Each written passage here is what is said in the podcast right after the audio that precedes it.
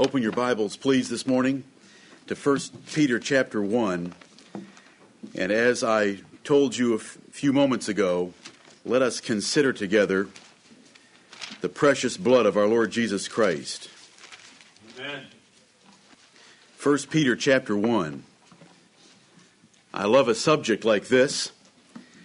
As the apostle Paul told me in 1 Corinthians chapter 1 and 2, and in some other places also, it's a great subject because it divides men. Amen. The righteous love to hear about the blood of Jesus Christ Amen. because their hearts have been quickened to appreciate what price was paid for their souls.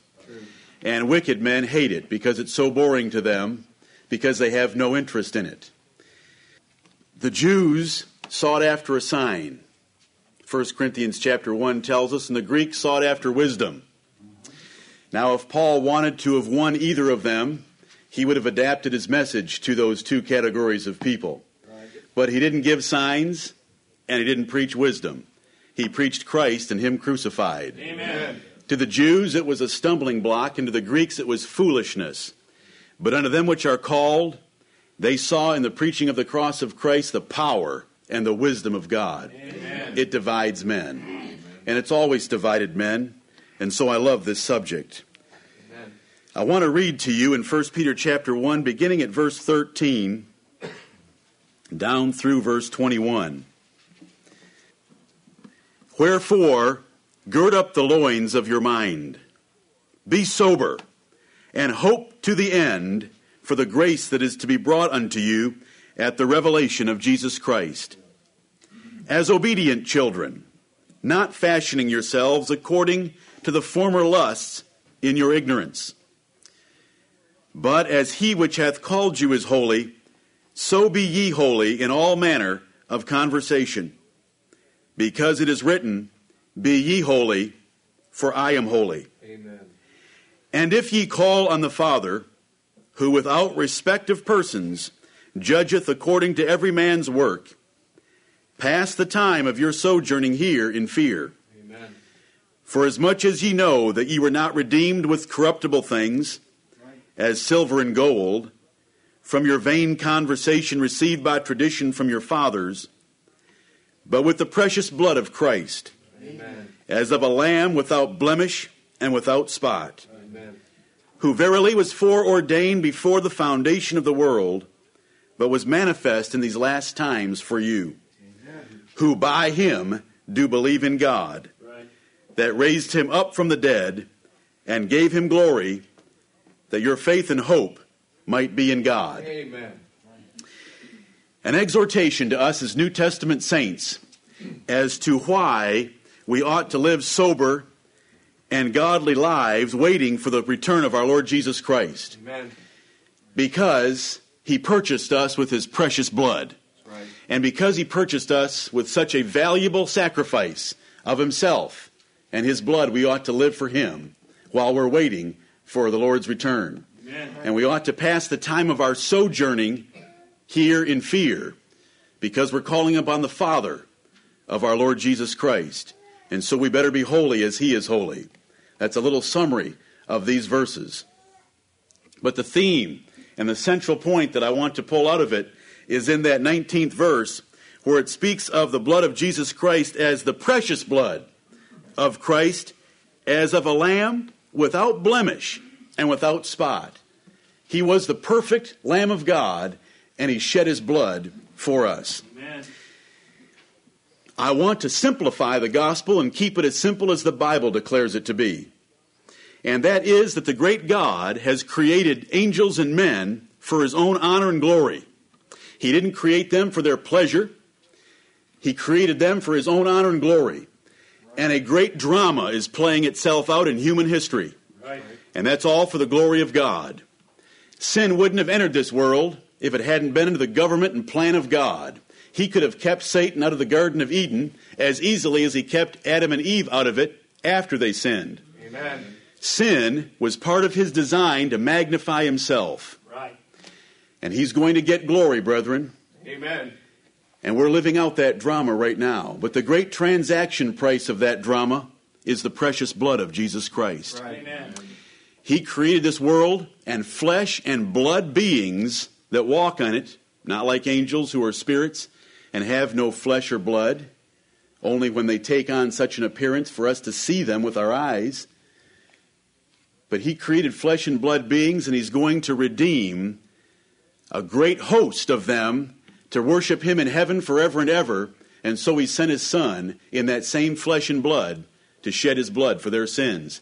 And in the great end of it all, when there's the great appearance before His tribunal, and the righteous are judged so out of the Lamb's book of life, He will get all the glory. Amen.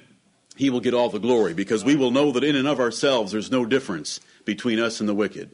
He'll get all the glory in that great day, and for that great day He's created all things. And we shall then be married to Him in the great marriage supper of the Lamb and spend eternity in sweet fellowship and praise of Him forever. And so I love to reduce all of human history and the Bible to this great drama Amen. that's being played out. The great God is going to magnify himself in the affairs of men and angels, and Jesus Christ is the central man. Our Redeemer. There's one mediator between God and men, the man Christ Jesus, and he shed his blood for us, brethren.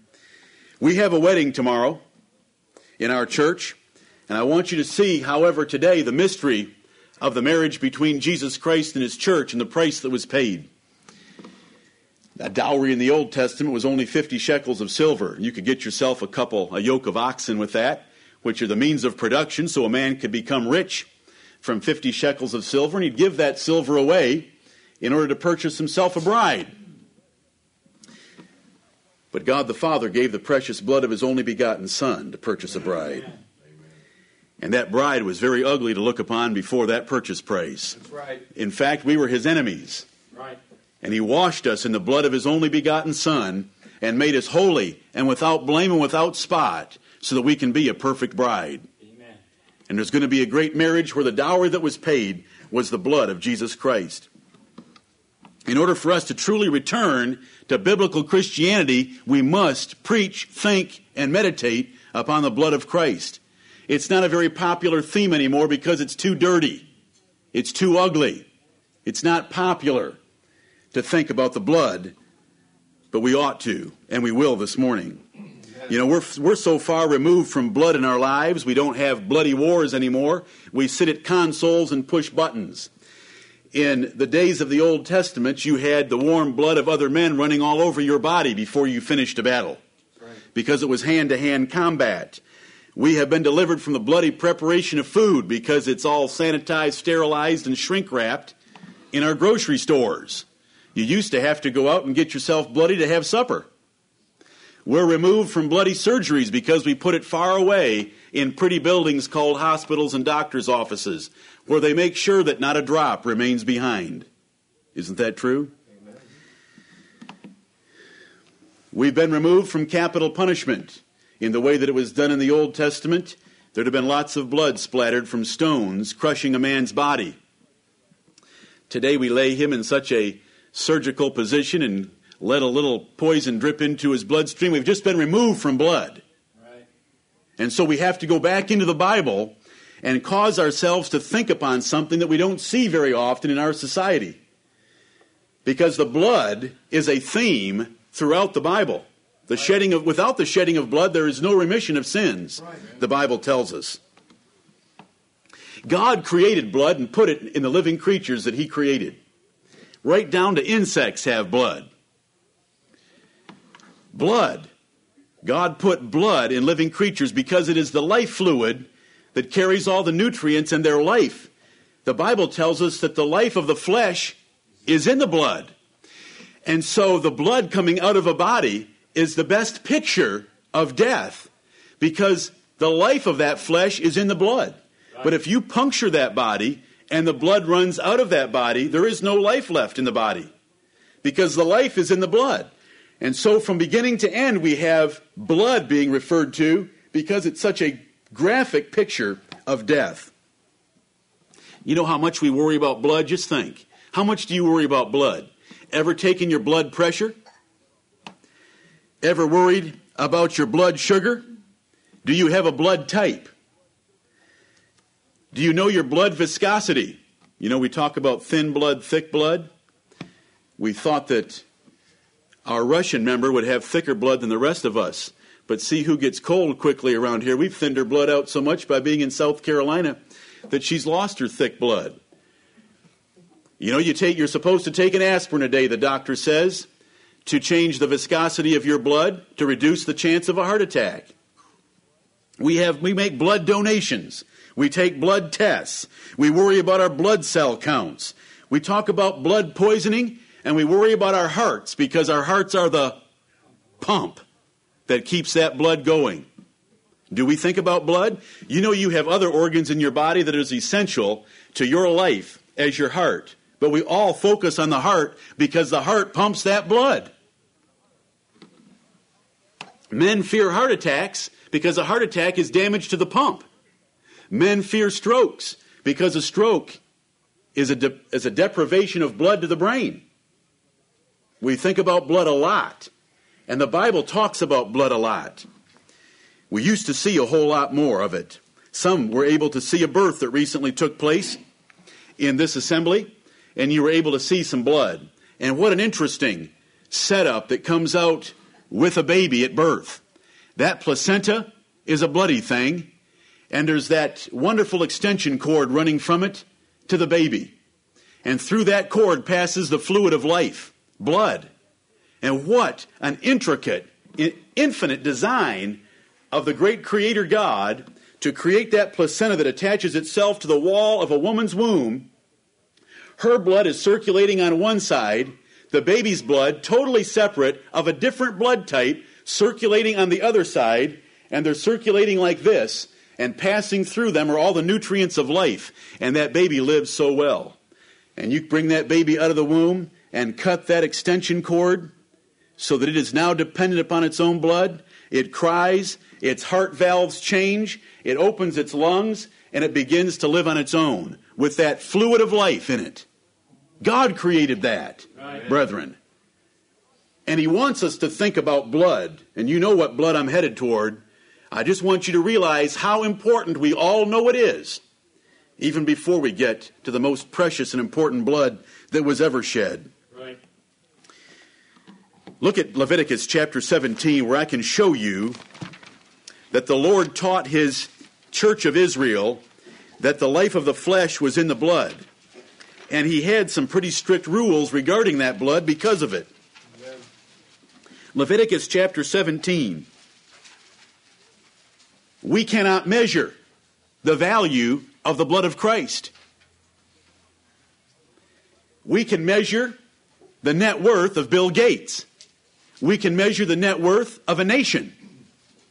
But we cannot measure the net worth of the blood of Christ because it is of infinite value because it covered infinite wickedness of our sins, and it pleased the infinite God to receive it. Amen. We can't put a price tag on it, but that blood has been shed and taken into heaven by the Lord Jesus Christ Himself and offered to God, and it was accepted as a payment for our sins. That instead of the eternal condemnation we deserve, we obtain eternal redemption in His presence forever and that price has been paid. That's right. It's an incredible thing. But our hearts are so cold because we live carnally and because our hearts are deceitful and desperately wicked above all things. And the flesh wars against this knowledge. But, brethren, I hope there's a spirit in you this morning that is thankful for the blood of Christ being shed for you. Amen. Leviticus chapter 17, Moses commanded the people of Israel in verse 10 And whatsoever man there be of the house of Israel, or of the strangers that sojourn among you, that eateth any manner of blood, I will even set my face against that soul that eateth blood, and will cut him off from among his people. For the life of the flesh is in the blood. And you can go on and read several other verses that God did not let Israel eat blood. You didn't get rare meat. You weren't given that option in a restaurant in the Old Testament because God was not going to allow blood to be eaten because blood was such a special thing as it signified the blood that was going to be shed in a few thousand years when Jesus shed it on the cross.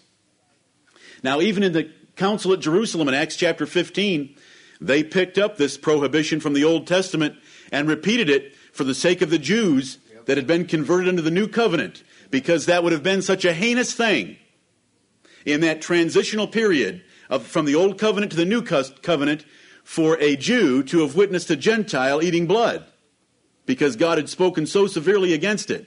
So that was one of the four prohibitions that was communicated by the Apostle Paul from the Council of Jerusalem no eating of blood, no meat strangled. If you're going to eat meat, you cut its throat and drain it. Because we're not going to eat blood during this transitional time. Even you Gentiles are going to be bound by this prohibition during the period of Reformation. And so it's mentioned there again. You know, blood was so important that when Noah came out of the ark and stood there, and God gave him his great rainbow in the sky, the covenant that God would never drown the earth again with water, he, in order to replenish the earth, God said that if any man sheds another man's blood, by man shall his blood be shed. Because he was going to protect life so that they could replenish the earth. Genesis chapter 3. Look at it with me, please. Genesis chapter 3, the very beginning. I told you that it was a theme from beginning to end. There were no carnivores in Genesis chapter 3. Because until after the flood, all animals ate herbs and plants. Amen. They were all herbivores. It changed after the flood. But I want to tell you that animals were killed. Amen. They were killed by man, and they were killed by God in order for there to be shedding of blood, right. to start a picture that starts in Genesis chapter 3. Adam and Eve sinned against God, and in their sin, they then knew that they were naked, and they went and hid themselves in the tree of the garden. They made fig leaves to try to cover their nakedness because they had shame and guilt for the first time in their lives. But what did God have to do to cover their nakedness? We read it in verse 21, Genesis 3:21, unto Adam also and to his wife did the Lord God make coats of skins and clothe them. In order to clothe and cover a man and his wife, from the shame and guilt of their nakedness, from because of their sin, God had to kill animals because animals don't volunteer to have their skin taken off. You have to kill an animal before you can. I'm not talking about cutting its wool off like a sheep. We're talking about its skin. Right. And its skin was taken off so that Adam and Eve could be clothed from the consequences of their sin. And already there is a picture given of the Lord Jesus Christ. His blood was shed so that we would be clothed in the white robes of His righteousness. And you'll see them in heaven. As we make our way to the book of Revelation, it says that there's a great multitude there that no man can number dressed in white. And John asks, Who are these? And how did they get their garments so white? And the answer is, They were washed in the blood of the Lamb. Right. Now, how do you get something white? By washing it in blood. None of you wives have ever done that in the laundry room. But when it's the precious blood of the Lord Jesus Christ and the white robes are representing the white righteousness and holiness of God, His blood does create white robes. Amen. We go to the next chapter in the book of Genesis, and we find that Cain and Abel both brought sacrifices to the Lord. Now, Cain was more politically correct in that he brought a cleaner offering. He was proud of his profession. God didn't care what he did for a living. But he brought of the fruit of the ground. He brought some grain. It was clean. There were no flies attracted by his grain. But Abel brought of the fat of his flock. He brought some sheep and cut their throats and let their blood run and then offered them as a sacrifice. And God accepted one and rejected the other. Because God had already laid down the principle of sacrifice, there must be bloodshed, because without the shedding of blood, there is no remission for sin. And so Abel's sacrifice was accepted, and Cain's was rejected, and Cain was rejected along with it. And we read about Abel all the way over in Hebrews chapter 11 that God sanctified and blessed and received his sacrifice because it was righteous and his brother's was not. And you know what? Abel is mentioned in another place also. It's Hebrews chapter 12 and verse 24 that in the new covenant, we come to the blood of Jesus that speaketh better things than that of Abel. Abel the blood that Abel brought was, was pretty good because God accepted it. But we've come to the blood of Jesus, and Hebrews 12 24 tells us that we are now connected to a blood sacrifice that's better than that of Abel, Amen. the blood of our Lord Jesus Christ. Turn in your Bibles to Exodus chapter 12. Exodus chapter 12. A whole chapter of 51 verses dedicated to describing in detail the feast of the Passover. Because as Israel left Egypt, after all those plagues, there was one last work of judgment on the nation of Egypt that God was going to bring he was going to pass through, the angel of the Lord would pass through Egypt that night and would slay the firstborn in every family of man and beast.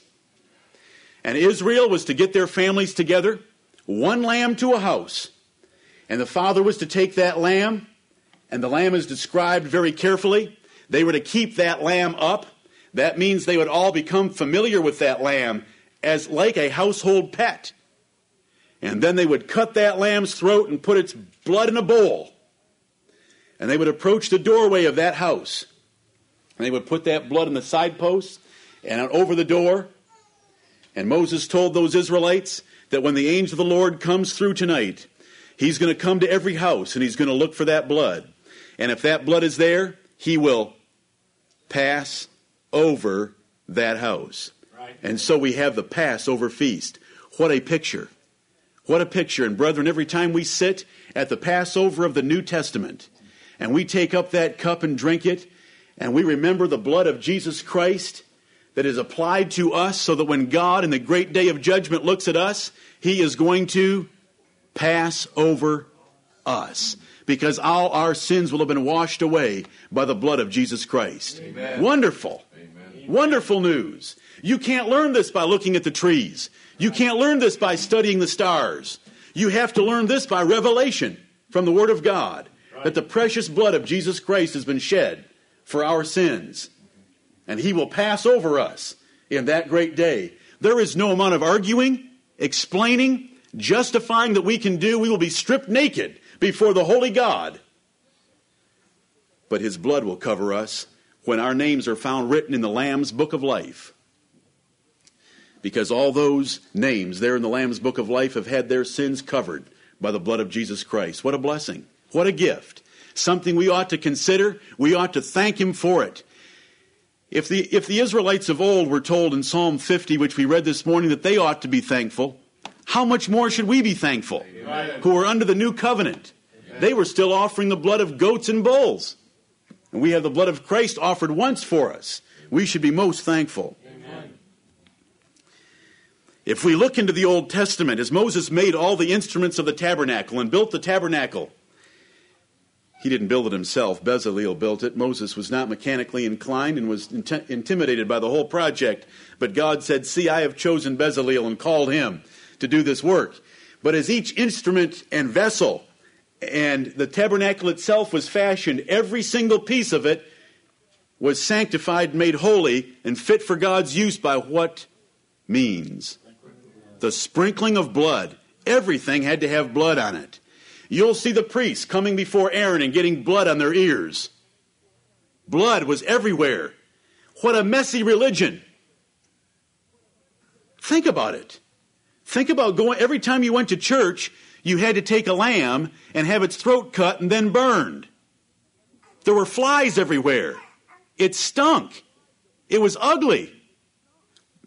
It was horrible.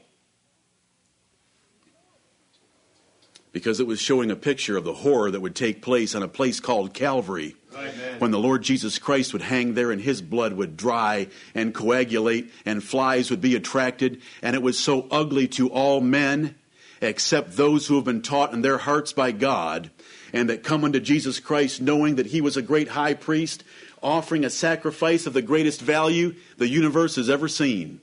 Right. In that ugly picture of death, dying, and blood flowing from all of his wounds. Men don't like that picture. There are some churches that are so sterilized and sanitized today, they take the, the, the songs about blood out of their hymnals because they don't want to sing about the blood. It's just too dirty of a subject. It's not civilized enough. Well, brethren, that uncivilized sacrifice was the redemption of our souls. Amen.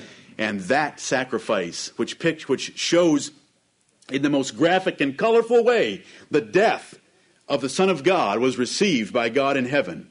And covers us in this life and in the world to come when we stand before his judgment seat. Amen.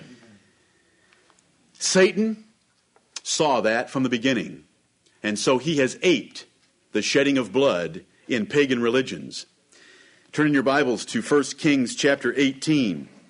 1 Kings chapter 18, just to see how that pagan religion apes the true. Satan knows that the, what he ought to do is to have a counterfeit. He can't come up with his own, so he has a counterfeit religion in order to tempt the people of God. And how many times was Israel attracted to Baal worship? Over and over, Israel was attracted to Baal worship. Because there were some similarities.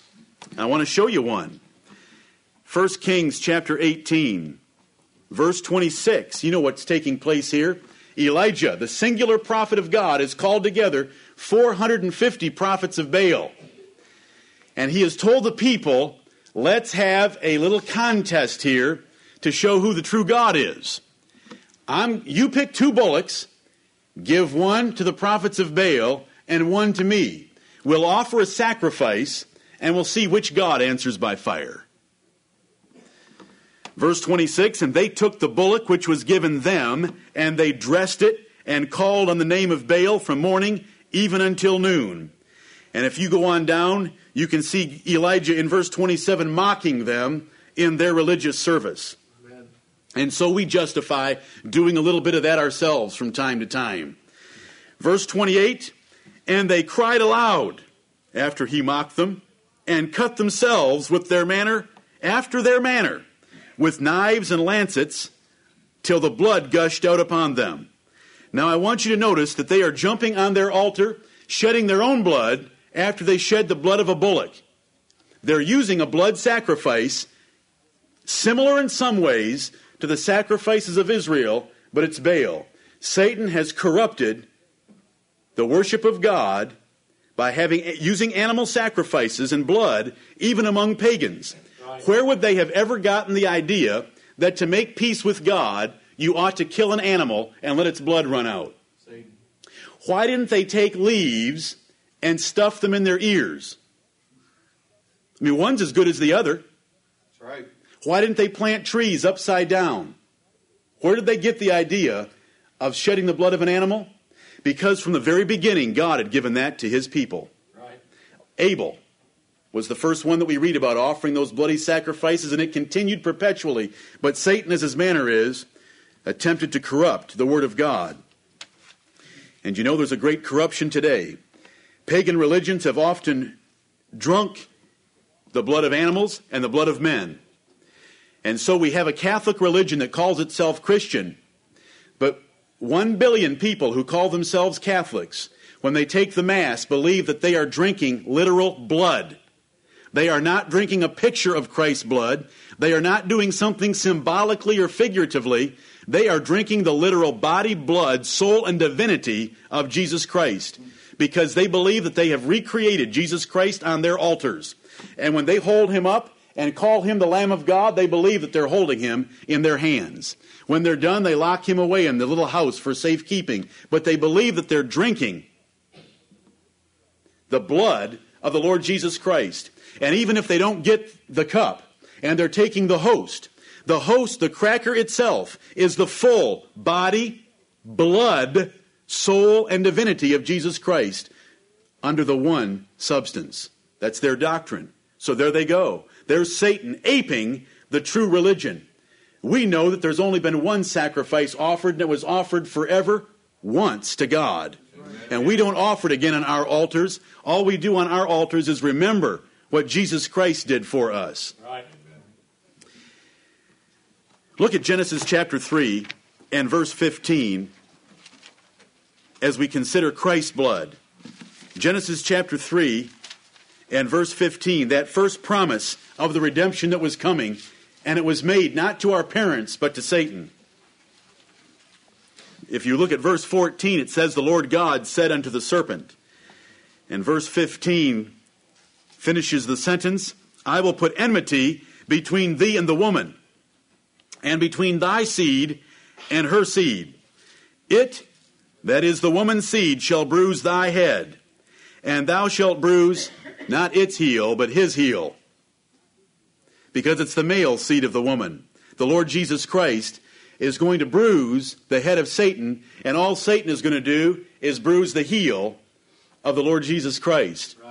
Now, is a wound to your heel a fatal wound? Nope. No, it's a scratch. And that's all the higher a serpent can reach. Mm-hmm. Now, what about the wound to the serpent? Is it fatal? Amen. If you punch a hole in your head, the blood's going to run out. Those of us who are parents know that when our children hit their heads, boy, the, there's a lot of blood pressure up there, isn't there? That blood can go a long ways. I've seen my son David, about two years of age, laying on a floor after trying to split his skull on a piece of furniture with the blood just pumping. It'll come up quite a ways out of a head wound. And where was the wound on Satan? The Lord Jesus Christ was going to bruise his head. And brethren, it was quite a bruise. It's like smashing a bird's egg. That's what the Lord Jesus Christ did. And I say that in authority of Colossians chapter 2, where, the, where it says of the Lord Jesus Christ that he made an open show of Satan, triumphing over him at the cross. Amen. Where Satan thought he was putting the Lord Jesus to death, the greatest victory was being accomplished in the universe. That price was being paid to deliver us from the power of the strong man because the stronger man had arrived on the scene, our Lord Jesus Christ. I hope you love him this morning. I hope you love him. Look at Hebrews chapter 2, where I can show you the glory of the incarnation of Jesus Christ. What is the great mystery of godliness? Is it that we can turn a cracker into God on our altar? Or is it that God. Was manifest in the flesh? Is, there, imp- is that important? Amen.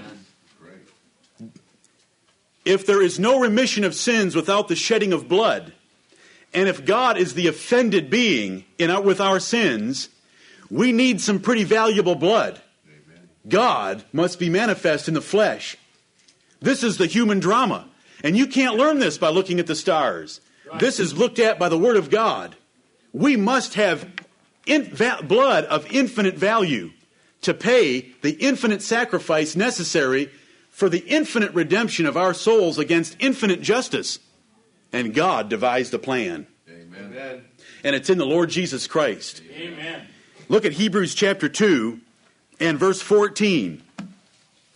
Hebrews 2:14 For as much then as the children are partakers of flesh and blood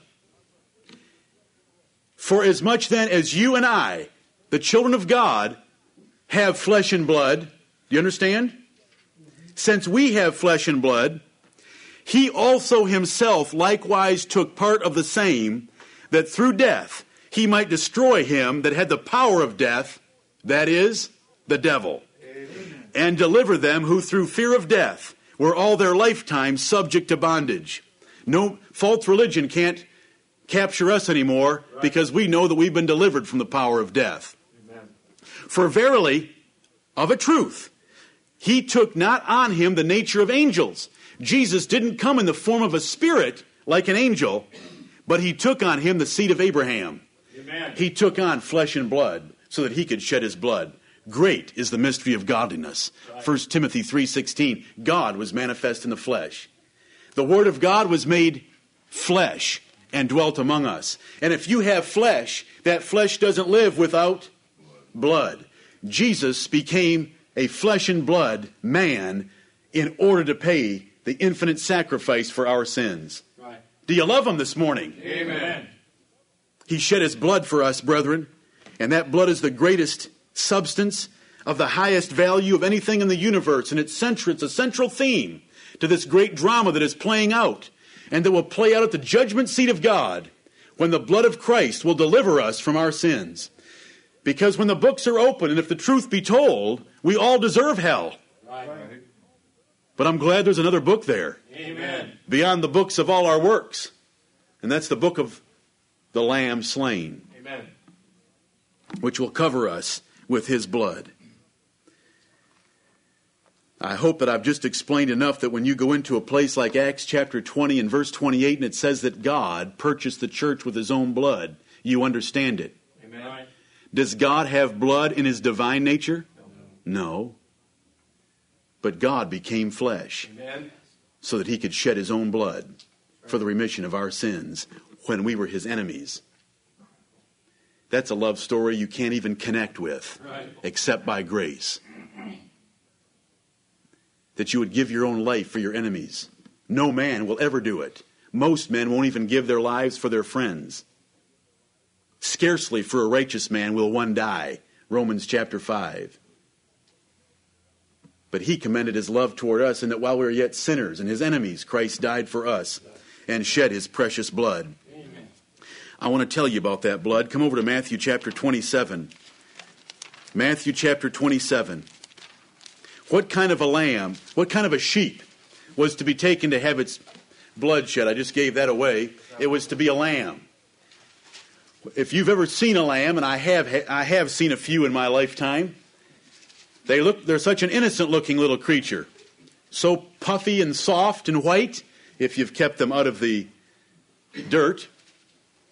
If you've seen one after it's been shorn and all that gray wool is taken away, it's as white as can be down near its skin. Under that old covenant, a lamb was to be taken, white, and it was to be without blemish and without spot. It was to have no faults. You didn't bring a lamb with a broken leg, which you knew wasn't going to develop to maturity. You didn't bring a lamb like that unless you were a profane sinner. You brought the best. You brought the fat of your flock. That's the best of your flock in order to give a sacrifice to God under the old covenant. Well, the Lord Jesus Christ is the Lamb of God. He came fulfilling that practice. And I want to show you at his trial what was known about him. In Matthew chapter 27, the two most knowledgeable people at his trial said that he was an innocent man and it was innocent blood. I want to show you that. Who were the two most important people at his trial? Pilate, the one that heard all the testimonies for and against him, and Judas, who had spent three and a half years watching his perfect life. Right. Matthew chapter 27 and verse 4. Here's what Judas had to say about our Lord Jesus Christ. He threw his money down to the elders of the Jews and said in verse 4, I have sinned in that I have betrayed the innocent blood. And they said, What is that to us? See thou to that. I have betrayed the innocent blood. Out of all the people at the trial of Jesus Christ, who would have known if there was any sin that he could have been accused of the most? Judas. Three and a half years of intimate dealings with our Lord Jesus Christ. He watched him in private, he watched him in public. He was able to see any inconsistency if there was one, and he was able to bring it before these Jews. And even if he didn't have to make it public, he could have used it to satisfy his own conscience in the matter, but he couldn't. I have betrayed the innocent blood. Right. Now let's go look at Pilate. Same chapter. Matthew chapter 27 and verse 24. When Pilate saw that he could prevail nothing, but that rather a tumult was made, he took water and washed his hands before the multitude, saying, I am innocent of the blood of this just person. See ye to it. There's Pilate, the one who was the most knowledgeable, the best educated, knowing the law, understanding fairness and equity, having heard all these witnesses contradict themselves, he washed his hands and said, I do not want to have anything to do with this man's innocent blood because he is just. What a testimony. Brethren, was our lamb brought without blemish and without spot? Amen. I hope you love him this morning. Amen. What a horrible death he died. What a horrible death our Savior died. His back was punctured numerous times by being scourged. so that he bled from his back. A crown of thorns was driven into his head so that he bled from his head. His face was punched unmercifully after he had been blindfolded as the Roman soldiers made fun of him. He bled from his face. His hands and his feet were punctured with nails being driven all the way through them. He bled from those four spots. And then, after he had already died, they had to ram a spear into his side, which greatly punctured his great body cavity, and outflowed blood and water, which we sang about this morning. Rock of ages, cleft for me. Amen. That blood ran down that wooden cross and into the dirt, and coagulated there, and stank. Because our sins were upon him, and his blood had to be shed in order for there to be a sacrifice. But, brethren, that blood is sweet. Amen. That blood is sweet and precious. That's why it's called the precious blood of Christ in 1 Peter 1:19. And brethren, we need to offer up thanksgiving for that blood to our to our Savior and to God our Father who sent it for us to redeem us from our sins. Amen. How often how often do you thank God the Father for the blood that was shed?